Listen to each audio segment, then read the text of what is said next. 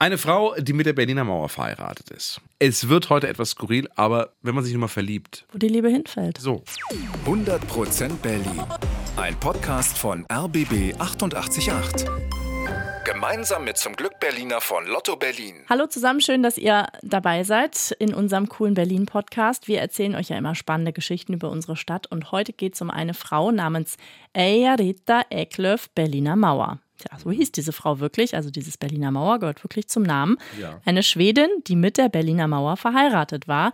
Das klingt schon ziemlich seltsam, es ist auch ein bisschen seltsam, aber wir gucken uns heute die Geschichte der Frau mal ein bisschen genauer an. Eya wird in Schweden geboren im Jahre 1954 und als sie sieben Jahre alt ist, sieht sie ein Foto der Berliner Mauer in der Zeitung. Sie ist sofort fasziniert. Ein paar Jahre später ist sie dann ein Teenager und entwickelt dann echte Gefühle für die Mauer. Wie genau, das hat sie mal in einer Dokumentation erzählt. Ich habe Bilder von ihr ausgeschnitten und sie gezeichnet. Und nach diesen Zeichnungen habe ich dann ein einfaches Modell der Berliner Mauer aus Pappe gebaut. Ja, in ihrem Teenagerzimmer hängen also keine Poster von Popstars, so wie das bei den meisten der Fall war, sondern Fotos der Berliner Mauer. Und 1977 ist es dann endlich soweit. Sie fährt nach Berlin. Mit 23 Jahren trifft sie also das erste Mal ihre große Liebe, die Berliner Mauer, die sie übrigens immer als er bezeichnet. Und über diese Begegnung sagt sie, ich war sehr schüchtern, habe mich nur zögerlich zu ihm hinbewegt und ihn dann verschüchtert berührt. Ja, als sie wieder zurück in Schweden ist, schreibt sie der Mauer Briefe. Zunächst habe ich der Berliner Mauer Gedichte geschrieben. Und dann habe ich Liebesbriefe geschrieben, die eine Berliner Freundin dann auf die Mauer gelegt hat.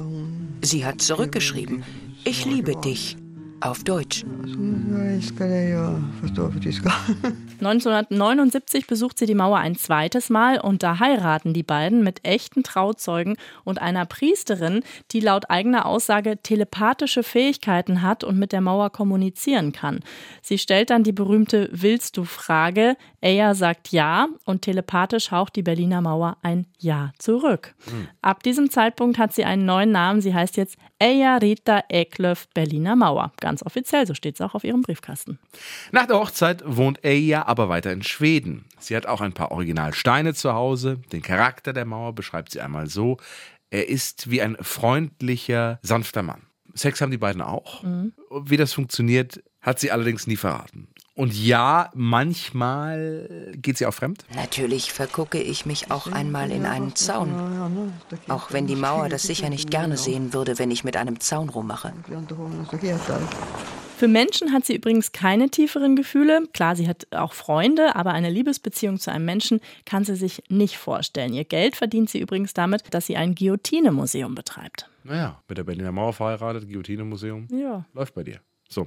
Aber dann kommt das Jahr 1989. Eya ist da zu Hause, wird von ihrem Vater gerufen, sie soll mal ins Wohnzimmer kommen. Es war 1989. Die Berliner Mauer ist im Fernsehen. Ich bin ins Wohnzimmer gegangen und habe den Schock meines Lebens bekommen.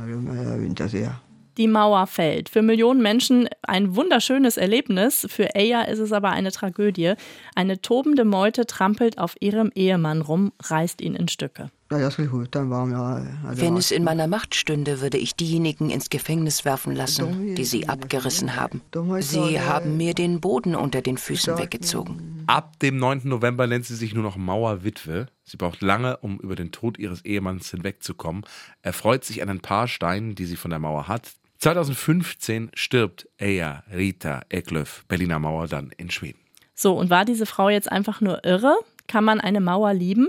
Eya hat gesagt, ich bitte Menschen nicht tolerant zu sein, ich erwarte es von ihnen. Sie selbst hat den Begriff der Objectum Sexuality erfunden, weil sie endlich ausdrücken wollte, was sie fühlt, also auf Deutsch Objektsexualität. Ja, woher diese Liebe zu Objekten kommt, das konnten Forscher bisher nicht rausfinden. Es gibt kaum Studien darüber. Als Krankheit wird es nicht gesehen, sondern eher als eine spezielle Form der Liebe. Und so kann man es zusammenfassen. Es ist wirklich sehr speziell, mhm. wo die Liebe ja, wo hinfällt. die Liebe hinfällt, ja, gibt es. Gibt auch Menschen, die Flugzeuge lieben, habe ich auch schon gesehen in Berichten. 100% Berlin. Ein Podcast von RBB 888. Gemeinsam mit zum Glück Berliner von Lotto Berlin.